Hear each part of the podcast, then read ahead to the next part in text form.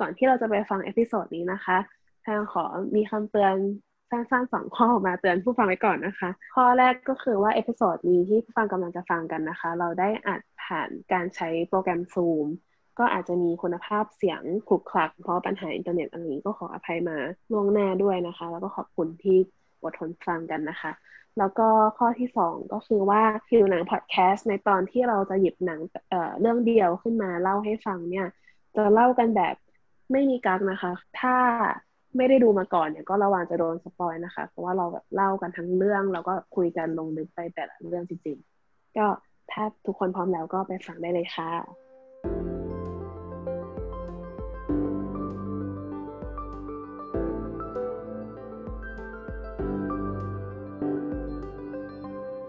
อะสวัสดีครับ ขอต้อนรับเข้าสู่รายการหิวหนังนะครับสำหรับตอนนี้เรามาพูดถึง หนังที่มีชื่อว่า Promising Young Woman นะครับ คุณอยู่กับผมโอเล่ครับแพงค่ะเออครับโอเค แล้ววันนี้หนังที่เราจะมาพูดถึงกันนะคะ ก็เป็นหนึ่งในหนังที่ได้รับการเสนอชื่อเข้าชิงรางวัลภาพยนตร์ยอดเยี่ยมของเทศกาล Academy Awards หรือว่าออสการ์นะคะ ในปี 2021 นี้หนังที่ว่าอย่างที่ทุกคนเห็นในชื่อคลิปแล้วเนาะก็คือ Promising Young Woman นั่นเองค่ะใช่อืมหนังเรื่องนี้ก็เป็นผลงานกำกับของ Emerald Fennell นะครับ แล้วก็นำแสดงโดย ตัวเอกนำแสดงโดย Kerry Mulligan นะครับ เป็นถือเป็นตัวเอกของเรื่องนี้เลย ก็จริง ๆ แล้วหนังเนี่ยมันเหมือนแบบ มันเหมือนจะเข้าไทยตั้งแต่ หรือจริง ๆ มันปล่อยในต่างประเทศตั้งแต่คริสต์มาสปี 2020 หรือเปล่านะ ไม่แน่ใจ มันจะปล่อยมาสักพักแล้วเนาะ แต่ว่าด้วยสถานการณ์โควิดเอ่ยอะไรเอ่ยทำให้แบบบ้านเราก็เหมือนยังไม่ได้ดูกันสักทีอะเพราะว่าจริง ๆ เราเห็นเหมือนเราเห็นตัวอย่างในเฮาส์มานานแล้วอะแบบนานๆเลยอะแล้วก็หายไปเว้ยแล้วก็แบบกลับมาเห็นอีกทีหนึ่งก็คือตอนนี้แหละที่ประกาศชื่อผู้เข้าชิงรางวัลภาพยนตร์ยอดเยี่ยมขึ้นมา ก็เลยกลับมาแบบสนใจอีกครั้งหนึ่งว่าอ๋อนี่มันหนังที่เราเคยเห็นในในโรงตอนนั้น อืม ซึ่งเอาตรงๆอะ ตอนแรกที่เราเห็น trailer ในโรงหนังเนาะเราก็ไม่ได้สนใจอะไรมาก เพราะว่าดูไม่ใช่แนวที่เราจะชอบเท่าไหร่อะไรเงี้ย แล้วพอประกาศชื่อออกมาว่าได้ชิงภาพยนตร์ยอดเยี่ยมอะไรเงี้ย เราก็ยังแปลกใจว่าแบบ เฮ้ยเออดูหน้าหนังมันดูไม่ใช่แนวของออสการ์ที่จะแบบเป็นหนังเข้าชิงรางวัลภาพยนตร์ยอดเยี่ยมของออสการ์ตามปกติเลยอะไรเงี้ย เราก็เลยรู้สึกว่า เอ้ย เออ มันต้องมีอะไรที่มันไม่ธรรมดาในหนังเรื่องนี้ อืม ซึ่งตอนนี้เราได้ไปดูมาแล้ว ก็คือก็ยังแปลกใจอยู่ดีว่าทำไมหนังเรื่องนี้ถึงได้เข้าชิงออสการ์ภาพยนตร์ยอดเยี่ยม คือไม่ใช่ว่าเพราะว่าหนังมันไม่ดีอะนะ แต่ว่าคือเพราะว่าหนังมันไม่ใช่ ดูยังไงมันก็ไม่ใช่ทางที่หนังออสการ์ปกติ แบบที่ออสการ์ชอบอะไรเงี้ยเออเลยอะคิดเหมือนแพรนะ ตอนที่เราดู trailer ครั้งแรกก็รู้สึกว่าเอ๊ะมันดูเป็นแบบหนังวัยรุ่นวัยรุ่นหรือเปล่านะแบบมีผู้หญิงแก้แค้นผู้ชายอะไรอย่างเงี้ย แล้วก็ พอหลังจากดูเสร็จก็รู้สึกว่าเออมันดูสนุกนะดูแล้วเพลินเลยแหละ แต่ว่าก็ยังไม่ได้รู้สึกว่ามันมีจุดเด่นอะไรที่แบบว่าเฮ้ยเออมันน่าชิงสาขานี้สาขานี้ว่ะอืม ซึ่งสาขาที่เอ่อหนังเรื่องนี้ได้เข้าชิงใน Academy Awards เนอะก็จะมีภาพยนตร์ยอดเยี่ยมผู้กำกับยอดเยี่ยม แล้วก็อะไรอะนักแสดงยอดเยี่ยมปะ Best Actress แสดงนำยอดเยี่ยมใช่ อืมรวมถึงบทภาพยนตร์ยอดเยี่ยมด้วย อ๋อเหรอเออเเออือมแล้วที่แบบน่าเขาเรียกว่าอะไรน่าทึ่งกว่านั้นอีกก็คือว่า หนังเรื่องเนี้ยเป็นผลงานเดบิวต์เนาะผลงานภาพยนตร์ขนาดยาวเรื่องแรกของผู้กำกับ แล้วก็เขาเขียนบทเองด้วย ก็เป็นงานเขียนบทหนังยาวเรื่องแรกเหมือนกันร่วมกับ Emerald Fennel เนี่ย ซึ่ง Emerald Fennel เนี่ยเขาก็เป็นผู้หญิงนะ แล้วก็ก่อนหน้านี้เขาก็เป็นนักแสดง เคยแสดงหนังที่แบบ พวกเรารู้จักกันอย่างเช่น The Danish Girl อ่า Anna Karenina อะไรอย่างเงี้ยเขาจะแบบเล่นหนัง period period หน่อยนะ แล้วก็มาเล่นซีรีส์ The Crown ด้วยอืมแล้วในที่สุดเขาก็ได้มากำกับหนังยาวเป็นเรื่องนี้แหละ Promising Young Woman ซึ่งซึ่งตอนที่เธอกำกับอยู่นี่รู้สึกว่าจะท้องเจ็ดเดือนอยู่ด้วยนะ ถือว่าโหดมากอะแบบ เออเป็นผู้กำกับแล้วก็ท้องอุ้มท้องอยู่อะเจ็ดเดือนก็ใกล้คลอดแล้วเหมือนกันนะซึ่งงานออกกองนี่มันหนักมากเหมือนกันสู้อยู่ อืม เออ แต่ว่าก็คือแบบน่าประทับใจมากๆ เพราะว่าแบบเป็นเรื่องแรก แต่ว่าก็ได้เข้าชิงทั้งรางวัลภาพยนตร์ยอดเยี่ยมแล้วก็พุ่มกับยอดเยี่ยม ก็ถือว่าน่าดีใจแทนจริง ๆ เออ แต่นั่นแหปีนี้ก็คือเหมือนมีมีผลงานแรกที่ที่ได้เข้าชิงเยอะเหมือนกันนะ หมายถึงนักแสดงที่แสดงครั้งแรกก็ได้เข้าชิง Best Actress อย่างแอนแอนชื่ออะไรนะ ที่ที่ที่แสดงเป็นอะไรนะบิลลี่ฮอลิเดย์อะเอออ๋อที่ได้คนนั้นไอ้เขานี่เขาก็ด้วยแสดงครั้งแรกของนะคะใช่แอนดราเดย์คือเขาก็อืมมาแสดงครั้งแรกแล้วก็คือได้เข้าชิงเลยอะไรอย่างเงี้ยอืมำอืมอืมอืมอืมทีนี้กลับมาที่เนื้อหาของหนังเนาะก็คือว่าอย่างที่ปกติของหิวหนังพอดแคสต์เรานะคะ รายการหนัง แบบนี้ที่มาพูดถึงหนังเรื่องเดียวเนี่ย เราก็คือคิดว่าทุกคนน่าจะได้ดูกันมาแล้วก็ก็พูดถึงหนังคร่าวๆละกันเพราะทุกคนก็น่าจะดูกันมาแล้วเนาะหนังเนี่ยมันพูดถึงเออเป็นเขาเรียกว่าอะไรชีวิตของสาวคนหนึ่งที่มีชีวิตอยู่กับการแก้แค้นละกันเออโดยที่มีปุ่มหลังก็คือว่าเพื่อนของเธอเนี่ยเคยถูกเอ่อ เขาเรียกว่าอะไรข่มขืนใช่เออใช่คำว่าข่มขืนเนาะเออใช่ใช่ว่าเออถูกข่มขืนโดยแบบเพื่อนนักเรียนแพทย์ด้วยกันเองอะไรเงี้ย จนทำให้เธอและเพื่อนคนเนี้ยต้องดรอปออกมาจากโรงเรียนแพทย์ อืม แล้วกลายเป็นว่าเคซี่เอ่อเอ่อเพื่อนที่เธอเพื่อนที่เธอข่มขืนเนี่ยก็เสียชีวิตไปในที่สุด โดยที่ไม่ได้บอกอะนะว่าเสียชีวิตจากอะไร แต่ว่าคนที่ยังเหลือรอดอยู่ก็คือเคซี่เนี่ยก็ใช้ชีวิต ต่อมาที่เหลืออยู่โดยการแบบล้างแค้นให้เพื่อนด้วยการที่เธอไปแอบแบบหมายถึงไปทุกวันก็จะไปทำตัวแบบเหมือนเมาเมาๆอยู่ที่ผับอะไรเงี้ย แล้วก็รอให้มีผู้ชายสักคนหนึ่งมาช่วย แล้วผู้ชายพวกเนี้ยก็จะหวังพาเธอไปที่ห้องอะไรเงี้ย เออ แล้วเมื่อนั้นเองอะเธอก็จะแบบเผยไตออกมาว่าเธอไม่ได้เมาจริงนะ แล้วก็แบบทำตัวแบบว่าไม่ถึงพ่อแบบทำตัวตาสว่างแบบเขาเรียกว่าอะไรนะ สั่งเมาขึ้นมา ผู้ชายก็จะตกใจอะไรเงี้ยอืมเออ ก็จะผู้ชายก็จะตกใจแล้วก็แบบหยุดการกระทำนั้น แล้วก็เป็นบทเรียนให้ผู้ชายจำได้ว่าอ๋อเออ แบบนี้มันไม่โอเคนะอะไรอย่างเงี้ยเออแล้วไงต่อดีก็ทุกคนก็คงดูมาแล้วอะเออเออจริงก็เข้าคอนเซปต์หลักของหนังเรื่องนี้เลย ก็ได้นะอืมก็คือเรื่องของการเราว่าคอนเซปต์หลัก ของเรื่องนี้ก็คงหนีไม่พ้นการข่มขืนนั่นแหละ หรือการเรฟเราอยากมาชวนคุยกันก่อนว่า นิยามคำว่าข่มขืนของแต่ละคนน่ะคือ นิยามว่าอะไรกันบ้าง ว่ายังไงคือข่มขืนยังไงไม่ใช่ข่มขืน อืมอ๋ออะสำหรับเราก่อนเลยแล้วกัน เอ๊ะ หรือต้องสำหรับอีกสองคนก่อนใครแทนก่อนเลยก็ได้เออเออแค่นั้นนะอ่าแพงก่อนเลยแล้วกัน โอเคสำหรับเราเรารู้สึกว่า คือยังไงเดียแต่มันก็เป็นมุมมองที่ผ่านการ educate ด้วยชุดความรู้สมัยนี้มานะ แต่ว่าสำหรับเราการข่มขืนเนี่ยมันคือ การบังคับเอ่อให้การบังคับล่วงละเมิดทางเพศเนาะแบบให้มีเพศสัมพันธ์ด้วยทางใดทางหนึ่งอะไรเงี้ย โดยที่ฝ่ายอีกฝ่ายหนึ่งไม่เป็นเอ่อไม่ยินยอมหอมใจ ไม่ว่าผู้หญิงผู้ชายอะเนาะมันก็สามารถโดนได้อะไรเงี้ยเออ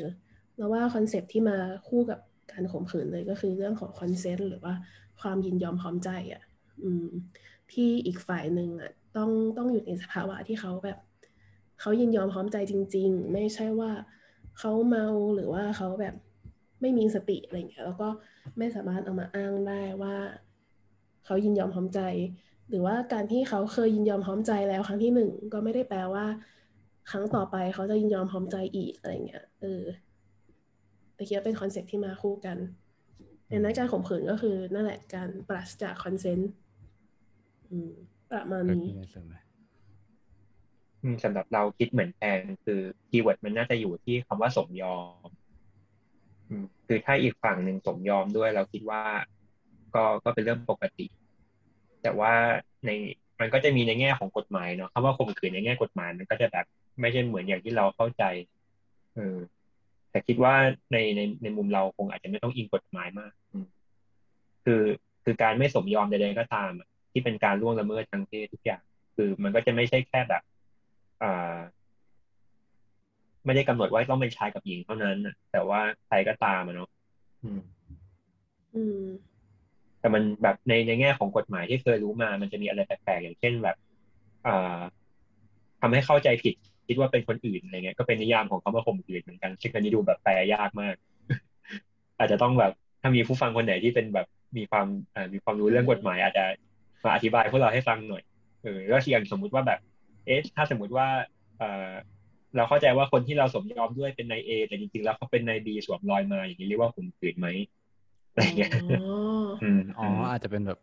เคยมีในกรณีฝาแฝดอะไรเงี้ยเออมันมีเคอืสมนี้อืม ที่แบบเขาคิดว่าเป็นคนคนหนึ่งแต่ปรากฏว่าเอาจริงๆแล้วเป็นแฟนอีอีกกคคนนหนึ่นึงงอะไรอะเออโอ้ซับซ้อนว่ะเอออืมไม่เคยคิดถึงประเด็นนี้มาก่อน เออ แต่นั่นแหละเราว่าสำหรับเราแบบในทางเขาเรียกว่าอะไรอะในทางเฟมินิสต์สมัยที่เรารับรู้อยู่ตอนนี้แล้วกันมันคือนั่นแหละเรื่องของ consent อะเรื่องของความยินยอมพร้อมใจเนี่ยเรา concept ของเราก็ตรงกับทั้งสองคนเลย ก็คือ อะไรที่เป็น rape ก็คือไม่มี consent เออ ซึ่งเราแค่ขอขยายความตรงนี้นิดนึงแล้วกัน คือคอนคำว่าคอนเซนต์นะใช่ไหมก็นอกจากแบบการที่คนคนนั้นยินยอมยินยอมแล้วอะบางทีการที่เขาพูดว่าเขายอมอาจจะไม่ได้หมายถึงยินยอมก็ได้ มันมันต้องดูแบบว่าเขายินยอมอืจมริงๆอะไรเงี้ยเพราะว่าแค่คำพูดบางทีเขาอาจจะโดนโดนแบบอำนาโดจนข่มกดขู่ทัหบรือเปล่าเออเออใช่ซึ่งอืมแล้วก็มันจะมีอีกเรื่องอย่างเช่นเรื่องของอายุเหมือนกันว่า เมื่อก่อนเราก็ไม่เข้าใจเหมือนกันว่าทำไมทำไมถึงต้องมีการกำหนดอายุช่วงหนึ่งด้วยอะไรเงี้ย จนแบบจนไปทั้งจนกระทั่งเราไปอ่านหนังสือเรื่อง consent เลยอะไรเงี้ยซึ่งมีแปลไทยชื่อว่าเพศศึกษากติกาใหม่หรือสักอย่างนี่แหละเรื่อง consent เลยเหมือนเขาก็อธิบายว่าเอ่อการที่เขาต้องกำหนดอายุอะเพราะว่าทางกฎหมายเขายังเชื่อว่าเด็กที่อายุต่ำกว่าเกณฑ์หนึ่งเช่น สมมติอายุสิบแปดลงมาอะไรเงี้ย อาจจะอาจปากอาจจะยินยอมก็จริง แต่ว่าอาจจะถูก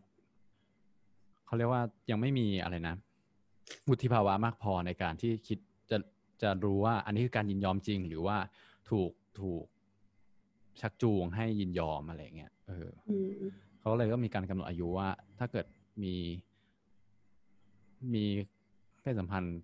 ที่อายุต่ำกว่าที่รัฐกำหนดอย่างเงี้ยเขาอาจจะถือว่าไม่เป็นคอนเซนต์อืมอื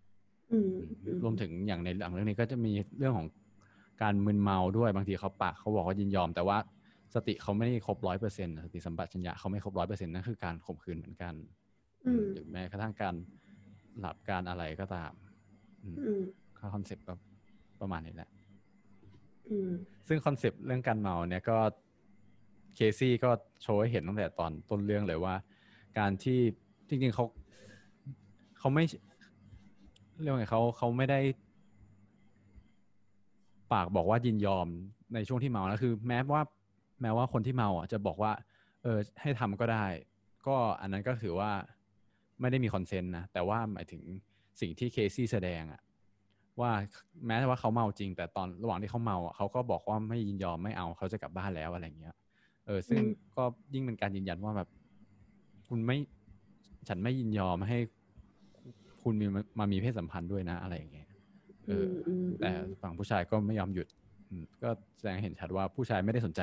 ว่าฝั่งฝ่ายหญิงมีคอนเซนต์ด้วยหรือเปล่า อืม อืม ซึ่งโดยเฉพาะแบบประเด็นเนี้ย มันก็เหมือนเป็นค่านิยมที่เป็นกันทุกประเทศเลยเนาะว่าแบบ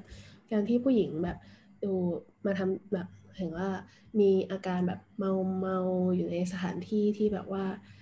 เอ่อแบบพวกผับหรืออะไรพวกเนี้ยผู้ชายหรือแบบสังคมอะไรเงี้ยก็จะมีแนวโน้มที่จะตีความไปเองว่า ผู้หญิงคนเนี้ยแบบโอเคอะวอนอะหรือว่าแบบ ask for it อะหมายถึงว่าแบบว่า เออเรียกร้องไม่ได้มองว่า เออ ไม่ได้มองว่าผู้หญิงคนนั้นมีสิทธิ ตามปกติอีกต่อไปอะไรเงี้ย อืมหรือแม้กระทั่งพอมันเกิดเหตุการณ์แย่ๆขึ้นแล้วอะเวลามามองย้อนกลับไปเขาก็อาจจะมองกันว่า อ่าก็ผู้หญิงเอาตัวเองไปอยู่ในสถานการณ์แบบนั้นเองนี่อืมแต่แต่มันมันไม่ได้มองไปที่ผู้กระทำผิดว่าว่าแล้วเขามีสิทธิ์ที่จะทำสิ่งนั้นหรือเปล่าอืมอืมซึ่งซึ่งสิ่งนี้มันก็เรียกว่า victim blaming นะ ก็คือการการบอกว่าเหยื่อเป็นฝ่ายผิดเนี่ย เธอไปเมา ซึ่งในหนังเรื่องนี้ก็มีการกล่าวถึงนะว่าเนี่ยเธอไปเมาอยู่กับผู้ชายเองหนีอะไรอย่างเงี้ยอืมหรือเธอแต่งตัวโป๊เองนี่อะไรเงี้ย อืมอืมอืมซึ่งมันมองว่าแบบฝั่งคนที่ข่มขืนนะไปข่มขืนโดยที่เขาไม่ได้ยินยอม อืมใช่ ซึ่งวิคิมแบมมิงเนี่ยเป็นเรื่องที่แบบมาเราเจอได้เสมอเนาะในคดีล่วงละเมิดทางเพศหรือว่าข่มขืนอะไรอย่างเงี้ย อย่างแบบสำนวนไทยก็มีแบบเด็กมันยั่วหรืออะไรอย่างเงี้ยนึกออกไหมเออจะมีในทุกกรณีเลยว่า เอ้าสรุปผู้หญิงเป็นฝ่ายผิด ทั้งที่ผู้หญิงเป็นฝ่ายเสียหาย ในกรณีผู้หญิงเป็นฝ่ายไม่ยินยอมอะไรอย่างนี้แต่ว่าผู้ชายแบบเอาอะไรบางอย่าง หรือคนที่กระทำไม่ต้องผู้ชายก็ได้คนที่กระทำเอาอะไรไม่รู้มา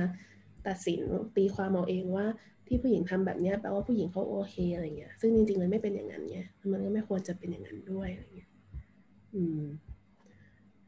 ซึ่งเราคิดว่า concept ของอ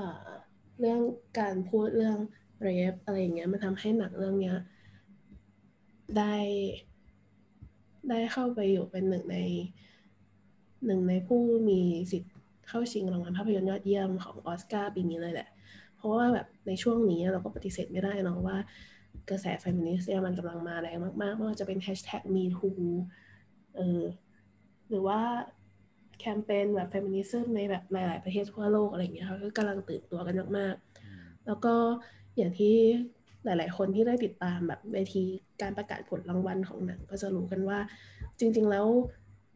เเวทีของการให้รางวัลภาพยนตร์เนี่ยมันไม่ได้เป็นเรื่องของศิลปะภาพยนตร์อย่างเดียวเนาะ แต่มันยังเป็นเรื่องของการเมืองด้วย ยังเป็นเรื่องของการแสดงจุดยืนของเวทีนั้นๆ หรือของประเทศนั้นๆได้ซ้ำอะไรเงี้ยว่า ตอนนี้เขากำลังให้ความสนใจกับเรื่องไหนอยู่ แล้วก็เขากำลังสนับสนุนประเด็นไหน ไม่สนับสนุนประเด็นไหนอะไรเงี้ยอืม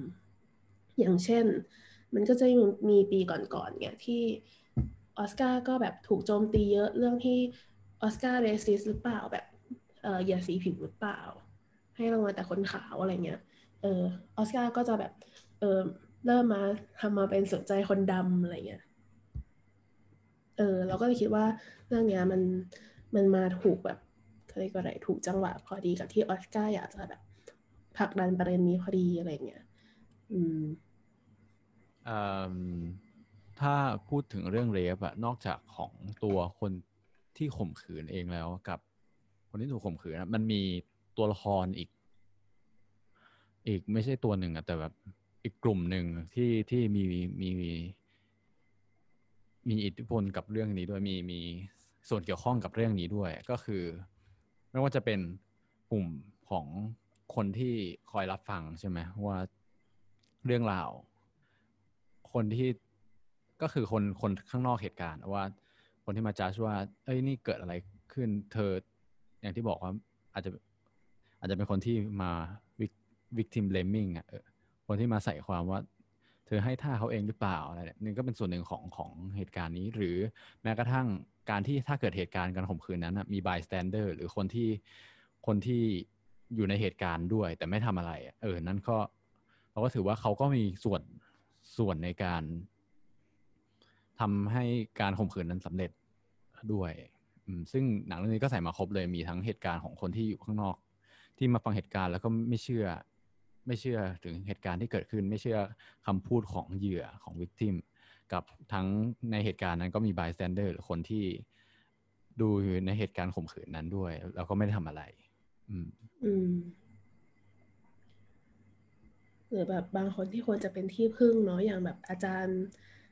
ของเมสคูอะไรเงี้ยอาจารย์ที่ปรึกษาอะไรเงี้ย อืม อ๋อเออประเด็นหนึ่งที่เราชอบในหนังเรื่องนี้ก็คือว่า เออมันกลับมาย้ำเตือนอีกครั้งว่าบางครั้งในการข่มขืนมันไม่ได้เกิดในสถานที่อย่างที่เราเคยได้แบบร่ำเรียนกันมาเนาะมันไม่ได้แบบจะต้องแบบเป็นคนร้ายแบบฉุดกระชากไปในแบบกระท่อมล้างเออกระท่อมล้างกลางป่าหรือว่าแบบเพิงเปี่ยวอะไรอย่างเงี้ยเออ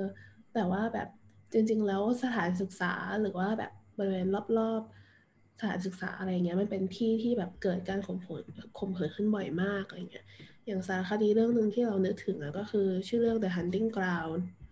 เออก็เป็นเรื่องนี้แหละ เรื่องการข่มขืนในสถานศึกษาเหมือนกัน ที่จริง ๆ แล้วมันมีเยอะมากอะไรเงี้ยทั้งแบบกับนักศึกษาชายกับนักศึกษาหญิงกับเอ่อระหว่างนักศึกษาด้วยกันหรือว่ากับอาจารย์หรือเจ้าหน้าที่อะไรอย่างเงี้ยเออกลายเป็นว่าที่ที่เราแบบเห็นกันอยู่ทุกวันนี่แหละมันเกิดเรื่องราวเลวร้ายขนาดนี้ขึ้นมาได้อะไรเงี้ยหรือแม้แต่ในเรื่องนี้มันคือแบบ เมดสคูลมันคือโรงเรียนแพทย์อะซึ่งเราก็แบบมักจะคิดกันว่า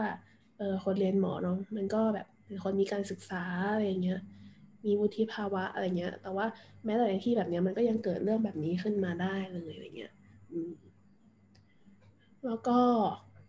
อย่างที่โอเล่พูดเนาะว่ามันมีแบบคนแวดล้อมไม่ใช่แค่ผู้กระทำกับผู้ที่ถูกกระทำในเรื่องการข่มขืนแต่มันมีคนที่แบบว่า คนที่ เกี่ยวข้องเยอะกว่านั้นมากอะไรเงี้ยอย่างเพื่อนนางเอกที่นางเอกไปบอก แต่ว่าก็ไม่เชื่ออะไรเงี้ย อืม หรือว่าครูหรือว่าเพื่อนๆของผู้ชายที่แบบอยู่ในเหตุการณ์อะไรเงี้ย อืม แล้วก็แบบว่ารู้สึกว่าจริง ๆ แล้วในเรื่องของการข่มขืนหรืออะไรอะการปกป้องสิทธิสตรีอะไรอย่างเงี้ย มันมันไม่ใช่แค่ผู้ชายสู้กับผู้หญิงอะเออ หรือบางครั้งเองอะ ผู้หญิงด้วยกันเองเนี่ยแหละด้วยซ้ำที่แบบว่า คุณกำลังไปสนับสนุนแนวคิด ชายเป็นใหญ่อยู่อย่างไม่รู้ตัว อืม ยกตัวอย่าง เช่นแมดิสันที่เป็นเพื่อนของนางเอกอะไรเงี้ยเขายังแบบยังมีโจ๊กมาเล่นๆว่าแบบสมัยเรียนเป็นเฟมินิสต์แบบ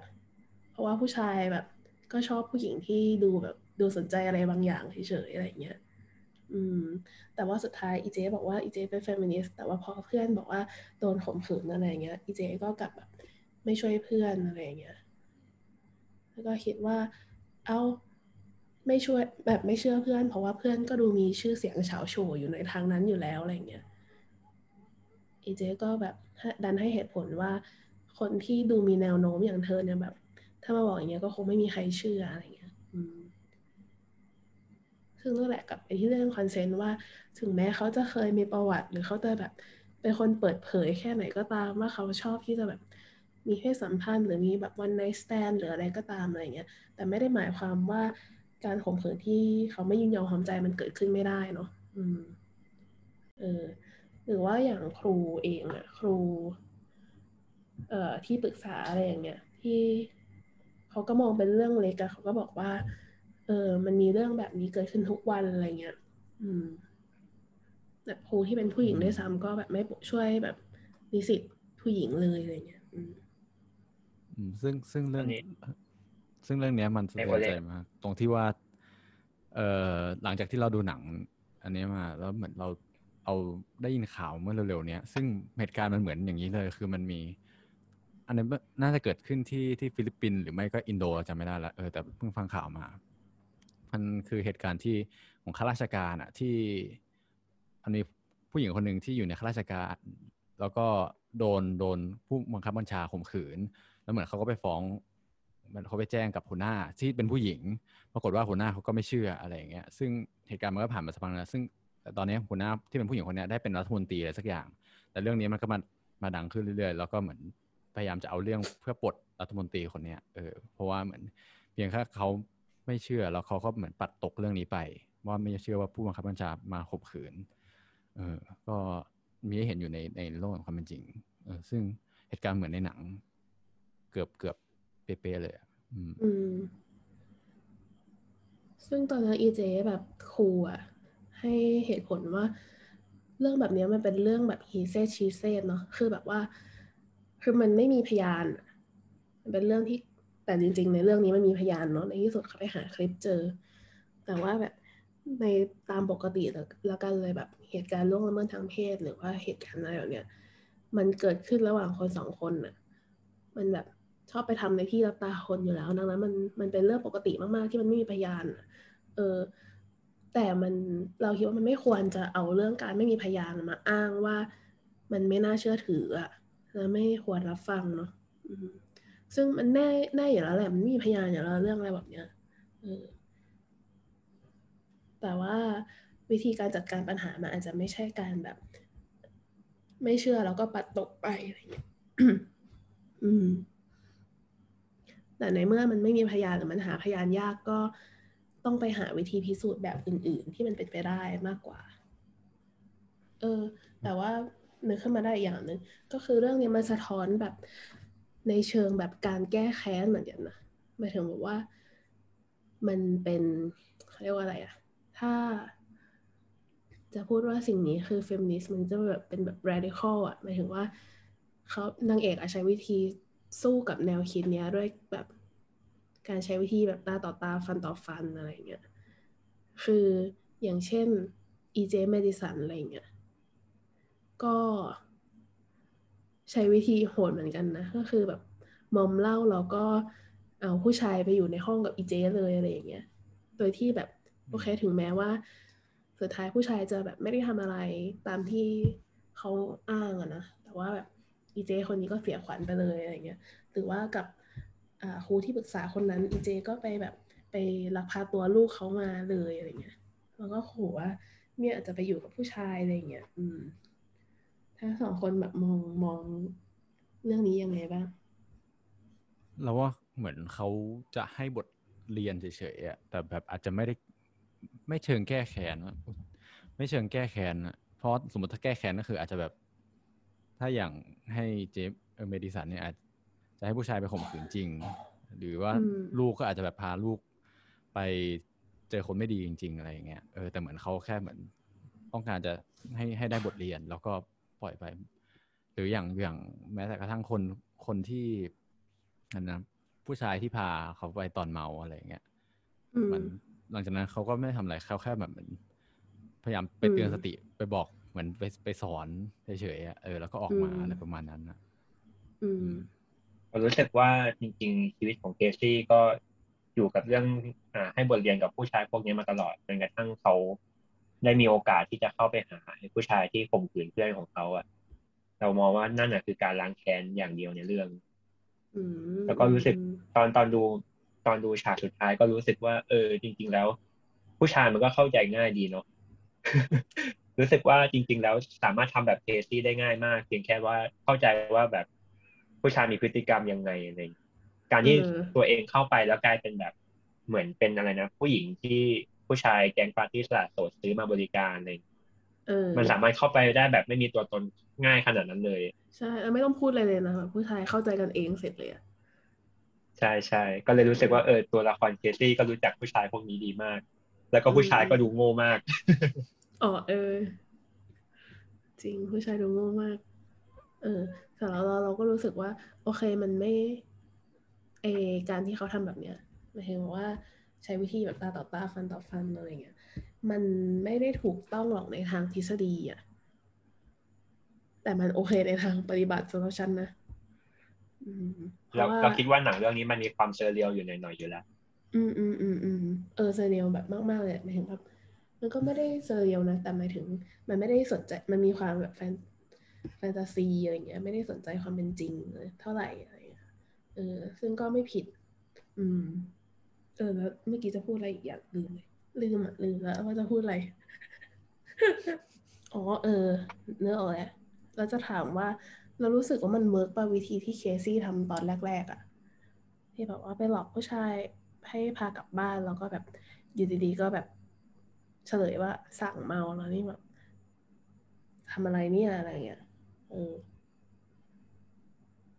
ไม่ work ไม่ work ป่ะเออเราก็แอบคิดว่าไม่ work ไม่ work ไม่รู้สึกว่ามีใครได้บทเรียนไปสักคน ในหนังเลยเนาะมีแต่ใช่ใช่พูดถึงเนี่ยไอ้พวกผู้ชายที่เคซี่ล่อมาในหนังเนี่ยทุกคนดูไม่ได้บทเรียนเลย ดูแต่ได้แบบว่า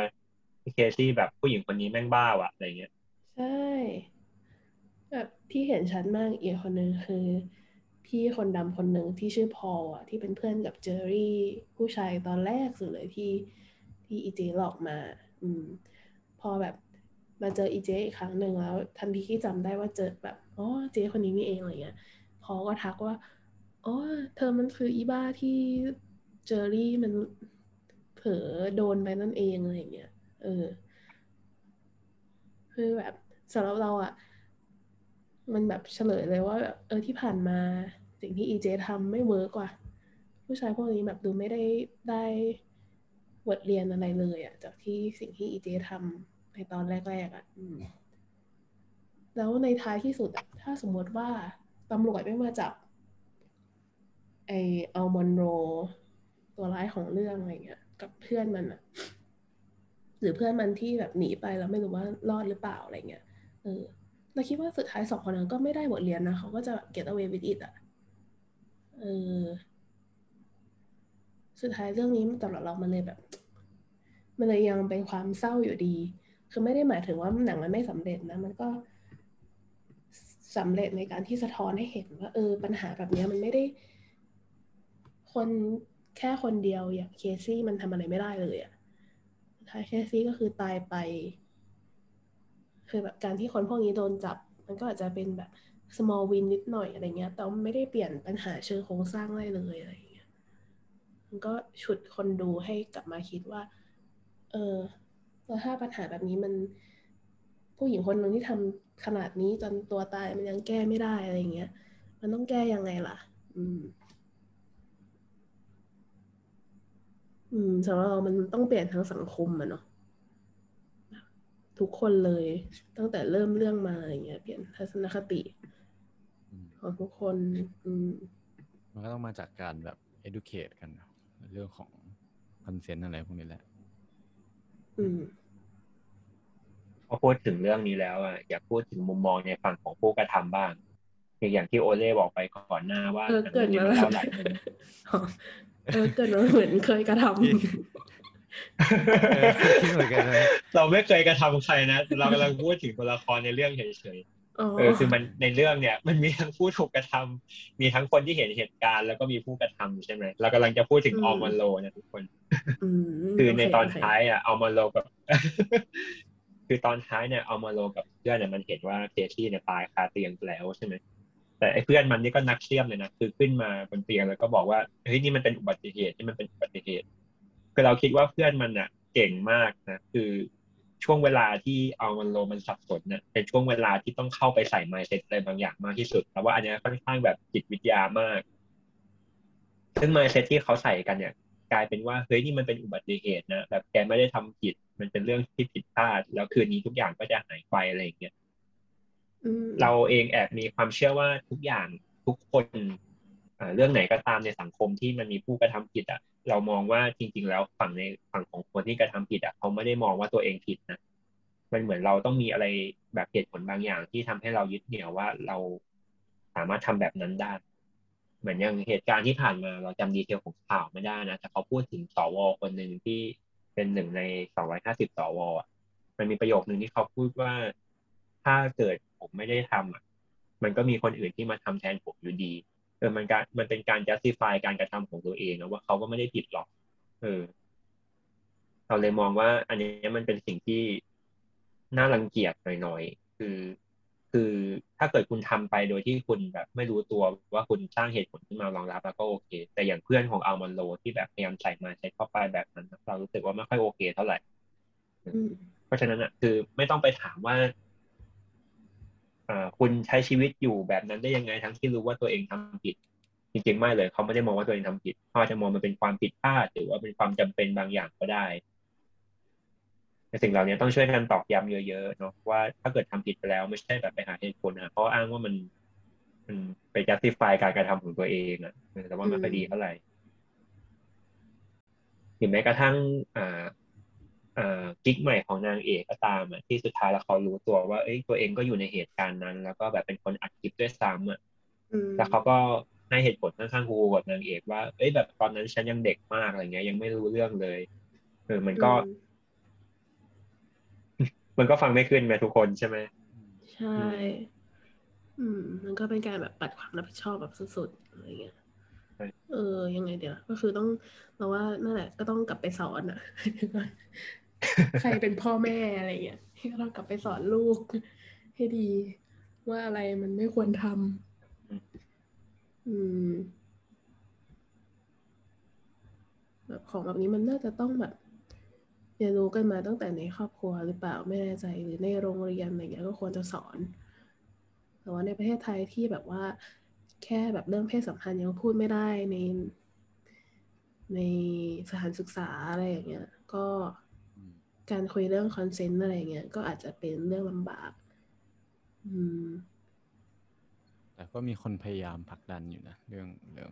เรื่องแนวคิดเนี่ย อืม ก็หวังว่าอืมอืมจะไปถึงเด็กๆได้ อืมอืมอืมอะทีนี้มาเรื่องทางหนังบ้างดีกว่าแบบผ่านเรื่องคอนเทนต์ไปแล้วเนาะเออกลับมาเรื่องทางหนังก็คือว่า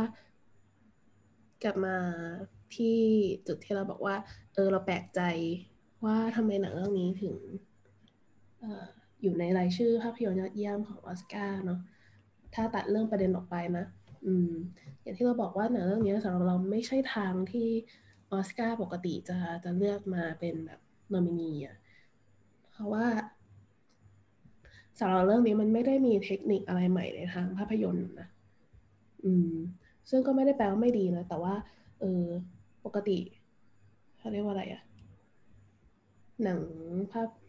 ภาพยนตร์ยอดเยี่ยมมันก็มักจะเป็นหนังที่แบบว่าเออเป็นหนังที่โชว์ของในทางหนังอะไม่ว่าจะเป็นแบบเออเทคนิคใหม่ ๆ หรือว่าความอลังการบางอย่าง หรืองานสร้างบางอย่างอะไรที่มันแบบมีความแบบวิลิศมาหราอะไรเงี้ยแต่หนังเรื่องนี้มันไม่ได้เป็นอย่างนั้นเนาะแล้วในทางตรงกันข้ามก็คือว่าสำหรับเราเป็นหนังฮอลลีวูดจ๋าๆมากๆ เรื่องหนึ่งอะ มีการใช้เครื่องมืออะไรแบบฮอลลีวูดแบบใช้เพลงมาช่วยบิวในบางฉากอะไรเงี้ยอ่าแบบหลายฉากแบบหลายฉากมากๆฉากหนึ่งที่เราแบบจับไต่ได้ ไม่เชิงจับไต่แต่ว่าแบบรู้สึกเลยว่าโอ้ฮอลลีวูดจริง ๆ เลยคือแบบว่าอย่างเช่นตอนที่ตอนที่นางเอกคุยกับไรอันที่เป็นผู้ชายที่เหมือนจะดีอะที่มาจีบนางเอกใช่ไหมก็คุยกันไปเรื่อยๆเรื่องเก่าๆอะไรเงี้ยแล้วไรอันก็พูดว่านี่จำคนนั้นได้ไหมจำคนนี้ได้ไหมอะไรเงี้ย แล้วพอพูดถึงชื่ออัลมอนโรอะแบบเพลงมันบิ้วมาเลยเว้ยคือแบบว่า ดนตรีนี่แบบว่าอืมน่ากลัวจัดจัดๆอะไรอย่างเงี้ยจนเราแบบไม่ต้องไม่ต้องมองหน้านางเอกก็รู้ว่า อีคนเนี้ยมันมีอะไรบางอย่างแน่นอนกับอดีตของนางเอกที่ไม่ดีอะไรเงี้ยเออ เออ แบบมีความเขาเรียกว่าอะไรอะหรือว่าแบบเพลงอื่น ๆ ที่ใช้อะไรอย่างเงี้ยท็อกซิกของของ Britney Spears อะไรอย่างเงี้ย เออ หรือว่าโทนเรื่องโดยรวมมันก็มีความแบบ มีความเป็นหนังกึ่งกึ่งจะ chick flick ประมาณนึงอะไรเงี้ยแบบตอนที่แบบเขาจีบกันอะไรเงี้ยเออ อธิบายคำว่า chick หนัง flick chick flick คืออะไรอะไปเออ๋ออเออ chick flick คือหนังวัยรุ่นที่สาวๆจะชอบของอเมริกันอะไรอย่างเงี้ยชิคฟลิก มีตัวอย่างไหม เรื่องอื่น อย่างเช่น Ten Things I Hate About You อย่างเช่นอะไรนะ Clueless เอ่อ Mean Girls อะไรเงี้ย หนังแบบ Boy Meets Girl Girl Meets Boy อะไรเงี้ย Princess Diary ทุกคนลองเซิร์ชคำว่า chick flick ใน Google ก็ได้ก็จะเจอหนังเนี้ยขึ้นมาเต็มเลยอะไรเงี้ย เป็นหนังแบบหนังรักของแบบหนุ่มสาวอะไรเงี้ย เออ Twilight อย่างเงี้ยก็เป็น chick flick อืม เออ เราเลยรู้สึกว่าอ๋อมันมันประมาณนั้นอะไรเงี้ยคือพูดง่าย ๆ ก็คือว่าสำหรับเราที่ที่เราชอบดูอะไรใหม่ ๆ ในในเทคนิคทางภาพยนตร์อะไรเงี้ยเออเรื่องนี้เราก็จะไม่ได้ว้าวเท่าไหร่เพราะว่ามันไม่ได้มีอะไรใหม่ ให้เราดูขนาดนั้นนะเนาะเราเลือกมันก็จะค่อนข้างแบบตามสูตรคือเดาได้อะไรเงี้ย คือไม่ได้แปลว่าหนังแบบนี้มันไม่ดีหรอกนะ แต่ว่า เออ มันไม่ใช่ทางเราอะอืม ประมาณนี้แล้วกัน พอฟังแพงพูดอย่างนี้เรารู้สึกว่า เอ่อจุดประสงค์ของงานออสการ์มันดูเปลี่ยนไปแล้วเนอะเราคิดอืมเราคิดว่าถ้าถ้ามันมีรางวัลอย่างเช่น Best Picture หรือว่าแบบ Best Best Director อะไรเงี้ย มันควรจะเป็น อ่า นิยามที่ใช้ได้ตลอดทุกปี แต่อย่างนี้มันกลายเป็นว่าเขาเลือกหนังที่ พูดถึงประเด็นที่เขาอยากจะนำเสนอหรืออยากจะจะเรสมันขึ้นมาก็กลายเป็นว่าไอ้ best picture best director มันก็ไม่ได้มีผลละสิ เพราะว่า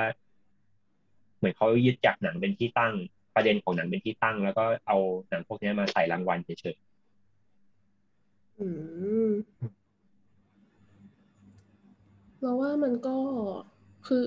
ถ้าให้พูดแบบตรงๆ แบบแย่ๆเลยนะเราว่าสุดท้ายเรื่องนี้ไม่ได้หรอก best ๆอื picture มอะแต่ว่าคิดเหมือนกันเออแต่ว่าเขาอาจจะใส่มันในลิสต์เนี่ยเพราะว่าเรารู้สึกว่า เออคือนั่นแหละเวทีนี้มัน คือจะพูดยังไงดีอะจริง ๆ แล้วจะบอกว่าความใหม่ในภาพยนตร์นะมันไม่มีอยู่แล้วแหละ จริง ๆ แล้วอะนะแต่อย่างที่เราจะชอบพูดว่าไม่มีอะไรใหม่ในยุค post modern มันไม่มีอะไรใหม่แล้วจริงๆไว้ในทางหนังแบบ เทคนิคทั้งภาพแบบนี้เอ่อ CG แบบนี้อะไรเงี้ย มันไม่ค่อยอายุเว้นเทคโนโลยีก็ได้อะแต่วิธีการเล่าเรื่องอะไรเงี้ย มันแทบจะทดลองกันมาแบบเกือบจะทุกรูปแบบแล้วอะไรเงี้ยอืม แต่ว่า เออ แล้วก็แบบ ถ้าจะถามว่าหนังที่ดีที่สุดในโลกอะคือหนังแบบไหนอะมันก็เป็นคำถามที่ subjective มาก ๆ อยู่แล้วอะเออดังนั้น เวทีของการให้รางวัลหนังมันก็เลยเป็นเรื่อง subjective อะอืม ดังนั้นมันแบบมันจะบอกว่าสำหรับเรานะเวทีนี้เอาแต่เรื่องคุณภาพหนังมันไม่มีอยู่จริงหรอก เออเพราะคุณภาพของใครล่ะ แล้วแบบในฐานะที่หนังมันเป็นสื่อแมสอะมันมีเรื่องแบบ เรื่อง opinion เรื่องแบบว่า เรื่อง การที่แบบกรรมการคิดว่า ตอนเนี้ยหนังที่ดีควรจะพูดถึงอะไรอะไรเงี้ย มันมีเรื่องนี้อยู่แล้วอะมันมีแบบคุณค่าในเชิง content เข้ามาเกี่ยวอยู่แล้วอะแล้วคุณค่าในเชิง content คืออะไรแล้ว ก็คือประเด็นที่ตอนนั้นเขารู้สึกว่ามันควรที่จะพูดถึงแล้วหนังมันพูดถึงอะไรเงี้ย เออ มันก็เลยอดไม่ได้อยู่แล้ว ที่หนังมันจะต้องแบบที่เวทีการประกาศหนังมันต้องเป็นการแบบ balance กันระหว่างระหว่างคุณสมบัติ ทางภาพยนตร์เนาะเทคนิคทางภาพยนตร์ แล้วก็ความสำคัญของเรื่องอะเออซึ่งมันก็ subjective ทั้งคู่อะสุดท้ายอะมันก็เลยแบบเออสุดท้าย ก็เลยยังเป็นสิ่งที่หิวหนังแล้วก็ทุกคนก็พยายามบอกกันมาตลอดว่า เออรางวัลมันก็เป็นแค่รางวัลหนึ่งอะเนาะมันไม่ได้แบบบอกว่าหนังเรื่องนี้เป็น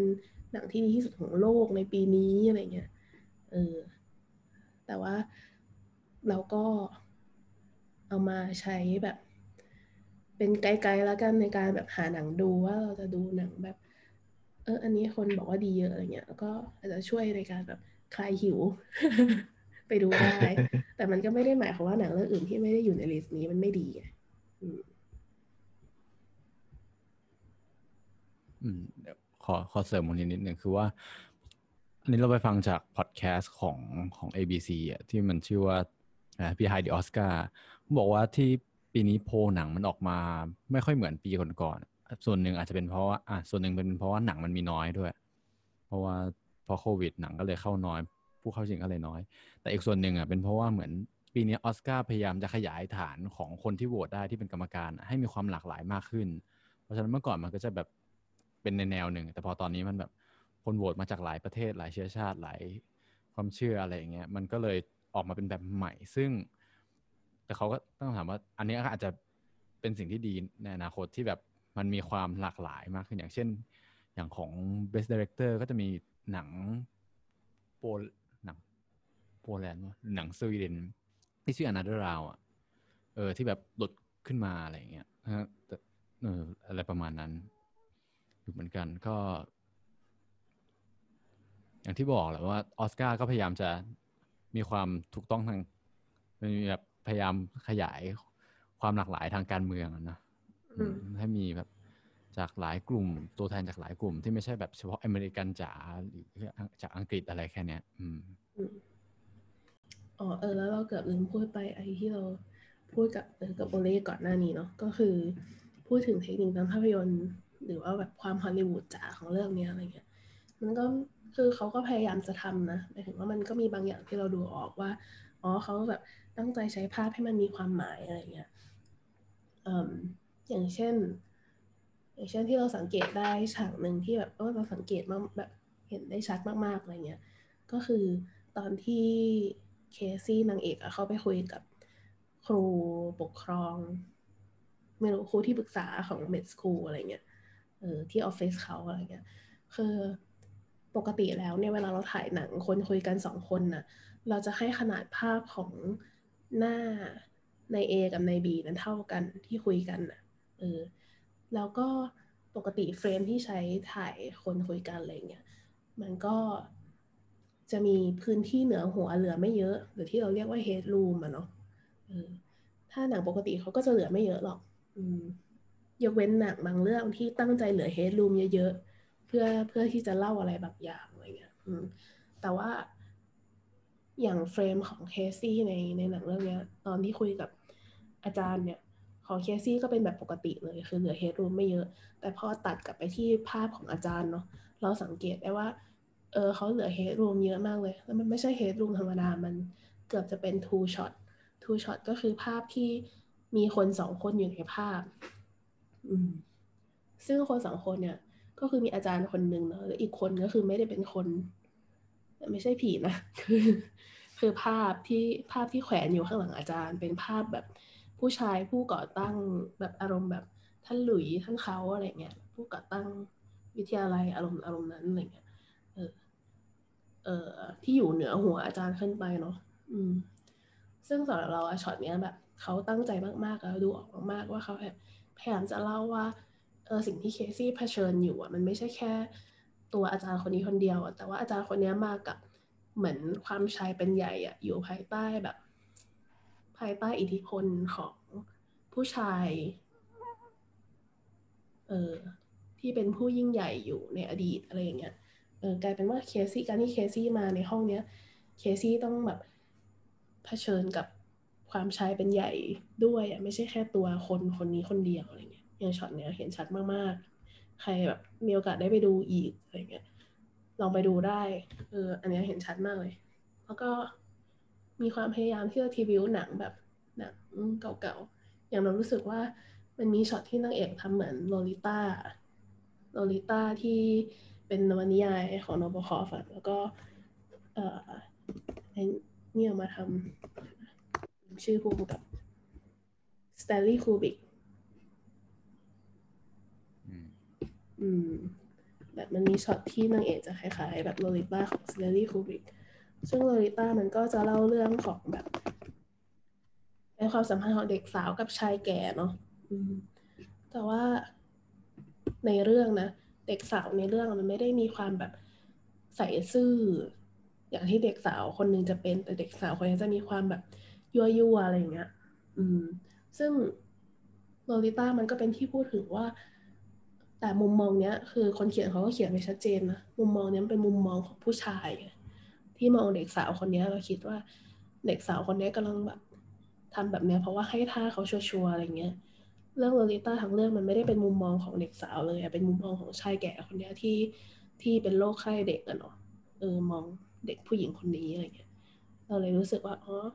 การที่มันหนังเรื่องนี้มันมีการแบบ refer ถึงโลลิต้าอะไรเงี้ย มันก็สนับสนุนแนวคิดของหนังเหมือนกัน เออพอพูดถึงเรื่องนี้แล้วอยากถามความเห็นคนดูว่าแบบคิดว่าทำไมอ่าที่บ้านของเคซี่อะถึงจะต้องมีความมุ้งมิ้ง สีสดใสพาสเทลแล้วก็ที่ทำงานของเคซี่ก็เหมือนกัน ต้องเป็นร้านกาแฟแบบมุ้งมิ้งสุดขีดอะไรเงี้ย คือสำหรับเราอ่าคิดว่ามันก็อาจจะทำให้เห็นว่ามันมีความ contrast กันระหว่างสิ่งที่เคซี่ไปทำตอนกลางคืนกับสิ่งที่เคซี่เป็นในสายตาของพ่อแม่เขากับชีวิตประจำวันถึงมันมีแง่มุมอื่นอีกอืมสำหรับเราเราก็แอบคิดคล้ายๆเอิงนะหมายถึงเราคิดว่าผู้กำกับเขาคงอยากจะเล่าว่า จริง ๆ แล้วเคซี่ก็คือเป็นเด็กผู้หญิงธรรมดาที่มีแง่มุมที่มันแบบไรเดียงสา เวลาเขาอยู่บ้านหรือว่าเวลาแบบอยู่กับเพื่อนอะไรเงี้ยเขาเป็นผู้หญิงแบบธรรมดาคนหนึ่งหรืออยู่กับแฟนอะไรเงี้ยเออเขาเป็นผู้หญิงตลกคนหนึ่งอะไรเงี้ยแต่ว่าด้วยด้วยความเคียดแค้นบางอย่างเลยแบบเปลี่ยนผู้หญิงคนนี้ให้เป็น character อีกแบบหนึ่งอะไรเงี้ยอืมเราคิดว่าอย่างนั้น น่าจะเป็น direction ของผู้กำกับ เรามองว่าน่าอาจจะเป็นตัวตนของ เขาหรือเปล่าที่แบบเขาชอบความมุ้งมิ้งกันแต่ว่าอย่างจะเห็นฉากไอการที่เขาไปอยู่ ไปหลอกล่อผู้ชายในในบาร์เงี้ยคือเขาตั้งใจที่จะเปลี่ยน personality ของเขาอะเพื่อที่บอกว่าอืมเฮ้ยคนนี้ดูง่ายนะอย่างมันจะมีฉากที่แบบลองแต่งหน้าตามคลิปใน YouTube หรืออะไรประมาณนั้นน่ะเออเหมือนกัน แต่จริงๆแล้วตัวตนของเขาอาจจะเป็นแบบ personality ในแบบที่เราเห็น ที่มีความมุงมิง แต่ว่าเขารู้ว่า ถ้าเกิดเอาอันนี้ออกไป อาจจะผู้ชายจะไม่คิดว่าเขาจะเล่นด้วยหรือเปล่า ด้วยส่วนหนึ่งมั้งเขาก็เลยแบบต้องพยายาม เออแต่งเครื่องที่แต่งองค์ทรงเครื่องที่ดูเหมือนว่าก็ต้องแรดๆนิดนึงอะเออครับต้องต้องไปด้วยนิดนึงอืม คือพยายามจะเป็นไทป์ที่แบบ ผู้ชายจะคิดว่าแบบนี้แหละ ชัวร์อะไรเงี้ยเออ ถ้าพูดงั้นพูดถ้าพูดถึงฉากหนังมันมีฉากหนึ่งที่เราแอบงงว่าเอ๊ะ คือต้องการจะสื่ออะไร คือมันจะมีฉากที่ตอนที่เคซี่ขับรถมาแล้วก็เหมือนหลับใช่ไหมหลับอยู่กลางสี่แยกอะไรเงี้ยแล้วผู้ชายขับขับรถกระบะมา มันด่าว่าจอดอะไรเนี่ยอะไรตรงนี้ แล้ว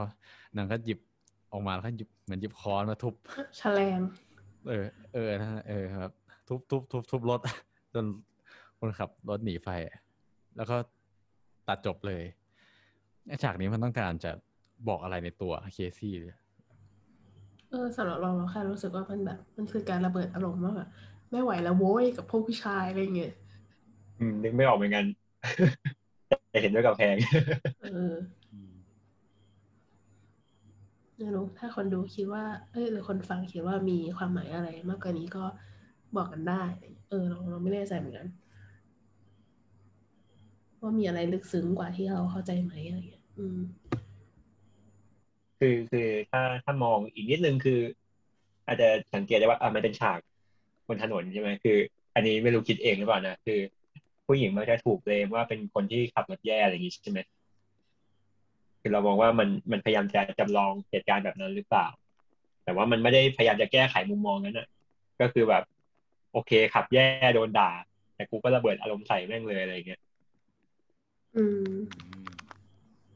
เออจริงมันมีมีอีกตัวละครหนึ่งที่เรายังไม่ได้พูดถึงอะไรคือ ตัวละครที่เหมือนเป็นทนายความของแอลมอนโร ซึ่งเป็น ในการนับเลขของของในหนังเลยที่มันมีหนึ่งสองสามสี่อะไรเงี้ยคนนี้คนที่สามที่ที่เคซี่ไปหา ซึ่งทุกคนคิดยังไงกับตัวละครนี้บ้างเพราะตัวละครเนี้ยเราไม่ได้กล่าวถึงในแง่ที่ว่าเหมือนเขา เขาคือพูดกระทำหรือเขาก็คือ คนที่ถูกบังคับ ถูกงานให้งานมาบังคับอีกทีหนึ่งให้แบบไปกล่าวหา คนที่ถูกข่มขืนอะไรอย่างเงี้ยทุกคนมองตัวละครนี้อันในแง่ในแง่ของโลกความจริงในแง่ของเหตุการณ์ของการข่มขืนว่ายังไงบ้างเออสำหรับเราเราว่ามันไม่มี คือทั้งในเรื่องแล้วก็ในในความเห็นเราในชีวิตจริงนะมันไม่น่ามีอะไรที่มันจะบังคับ คนคนนี้ให้ต้องไปรับ เคสนี้ได้อะให้แปลว่าความเคสนี้อะเออสำหรับเราในเรื่องนี้เรารู้สึกว่า เขาแบบสมควรแล้วอะเขาแบบ เออสมน้ำหน้าอะไรเงี้ยสำหรับเราเรามองว่า คนเนี้ย เมื่อคิดแบบนั้นก็ไม่สามารถเป็นทนายได้ต่อไปแล้ว อย่างที่เขาเลือกจริงๆนะเพราะอย่างอย่างที่เราเคยพูดถึงหนัง courtroom มาหลายเรื่องอะเออเราเคยพูดไปถึงอย่างในเรื่องชิคาโกเซเว่นเนาะว่า ในมุมมองของคนที่เป็นทนายอะมันอาจจะไม่ได้มาโฟกัสแล้วว่าถูกผิดที่แท้จริงคืออะไร อืมเพราะว่า priority หลักของเขาก็คือทำยังไงให้ลูกความตัวเองรอด แต่พอเมื่อไหร่ที่ทนายเริ่มมองหาความถูกความผิดในในเรื่องที่เขาตัดสินในเรื่องที่เขาทำคดี มันก็จะเป็นแบบเนี้ยแหละอืมอืมพอพอเมื่อไหร่ที่คนยืนอยู่ข้างความผิดอะเขาก็ไม่สามารถไปต่อได้เพราะถ้าเขารู้ว่ามันผิดอืมอืมแต่ว่า ก็ก็เป็นตัวละครที่ไม่ค่อยได้เห็นนะว่าแบบจะเป็นทนายที่แบบ รู้สึกแย่กับสิ่งที่ตัวเองทำอะไรอย่างเงี้ยอืมเออแต่นั่นเราคิดว่ารู้สึกแย่ก็คือสมควรแล้วแหละว่าสมควรแก่เรื่องอะไรอย่างเงี้ยแล้วก็คิดว่าที่เรื่องนี้มันเล่าก็มันก็เป็นอีกหนึ่งแอสเปกเนาะว่าแบบเออเป็นอีกหนึ่งหนึ่งแง่มุมว่า ในเรื่องการแบบล่วงละเมิดทางเพศหรือว่าการข่มขืนอะไรเงี้ย สิ่งที่ตามมามันก็คือเรื่องของคดีความอะไรเงี้ยตอนนั้นคนในขบวนการยุติธรรมอะถ้ามันไม่เกิดความยุติธรรมขึ้นในเรื่องเนี้ยคุณเองอะคุณก็เป็นส่วนหนึ่งที่ทำให้เกิด ที่สนับสนุนเหตุการณ์แบบนี้ด้วยอะอืมอืมไม่ว่าคุณจะเป็นศาลคุณจะเป็นลูกขุน คุณจะเป็นทนาย อะไรเงี้ย เออ มันเกี่ยวกับเรื่องนี้หมดอะก็ เขาก็ฝากเมสเซจไปครบทุกกระบวนการเหมือนกันนะเนี่ยอืมก็ก็เหมือนเหมือนเหมือนที่เราคิดว่าเหมือนเขาเอาเรื่องของแง่การข่มขืนแล้วกับคอนเซนต์มามาเรียงข้อๆแล้วก็พยายามแบบว่าแต่งเป็นเรื่องอืมให้แบบมันสื่อสารมันสื่อสารได้ครบ ก็ถ้าทุกคนไม่มีอะไรแล้วเราก็ปิดเลยแล้วกันอืมก็คือว่า เออโดยรวมก็คือเรื่องนี้มันก็เป็นเรื่องที่ดูสนุกเรื่องหนึ่งอะแล้วก็ คอนเทนต์มันก็น่าสนใจนะ เป็นประเด็นที่ทุกๆคนควรจะ ควรจะรับรู้แล้วก็ทำความเข้าใจกับมันเอาอย่างเงี้ยกัน อืม เราก็ไม่รู้เหมือนกันว่าคนที่ได้ดูเรื่องนี้ดูแล้ว จะจากคนที่ไม่เคยไม่เข้าใจเรื่องการข่มขืนเรื่องคอนเซนต์อะไรอย่างเงี้ยจะเข้าใจมากขึ้นหรือเปล่า เออ แต่ว่า อย่างน้อยเรื่องนี้มันก็เป็นอีกหนึ่งความพยายามเนาะแล้วก็เออเราว่ามันก็ดีที่มันแบบทำให้หนังมันดูสนุกเข้าถึงง่าย แล้วก็อยากให้ให้แบบหลายๆคนทั่วโลกอะได้ดู แล้วก็ขบคิดกับเรื่องของ concept นี้อะไรเงี้ยอืมเพื่อที่หวังว่าในอนาคตมันจะได้ไม่มีเหตุการณ์ที่เลวร้ายแบบนี้อีก อืม ประมาณนี้ละกัน ก็ฝากติดตามพอดแคสต์ฮิวหนังของเรานะครับ แล้วก็หลังจากจบเทศกาลออสการ์นี่ก็ใกล้วันประกาศผลแล้วเนาะหลังจากนี้ใครอยากฟังหนังเรื่องไหนหรือว่าอยากฟังรูปแบบรายการรูปแบบยังไงบ้าง แบบที่เราทำหนังเดี่ยวอย่างนี้ ชอบหรือไม่ชอบกันก็สามารถบอกกันมาได้นะครับ ในเพจ Facebook Twitter Instagram ของหิวหนังพอดแคสต์นะครับหิวหนังภาษาไทยพอดแคสต์ภาษาอังกฤษครับ สำหรับวันนี้พวกเราสามคนขอลาไปก่อนนะครับ สวัสดีครับ สวัสดีสค่ะวัสดีครับ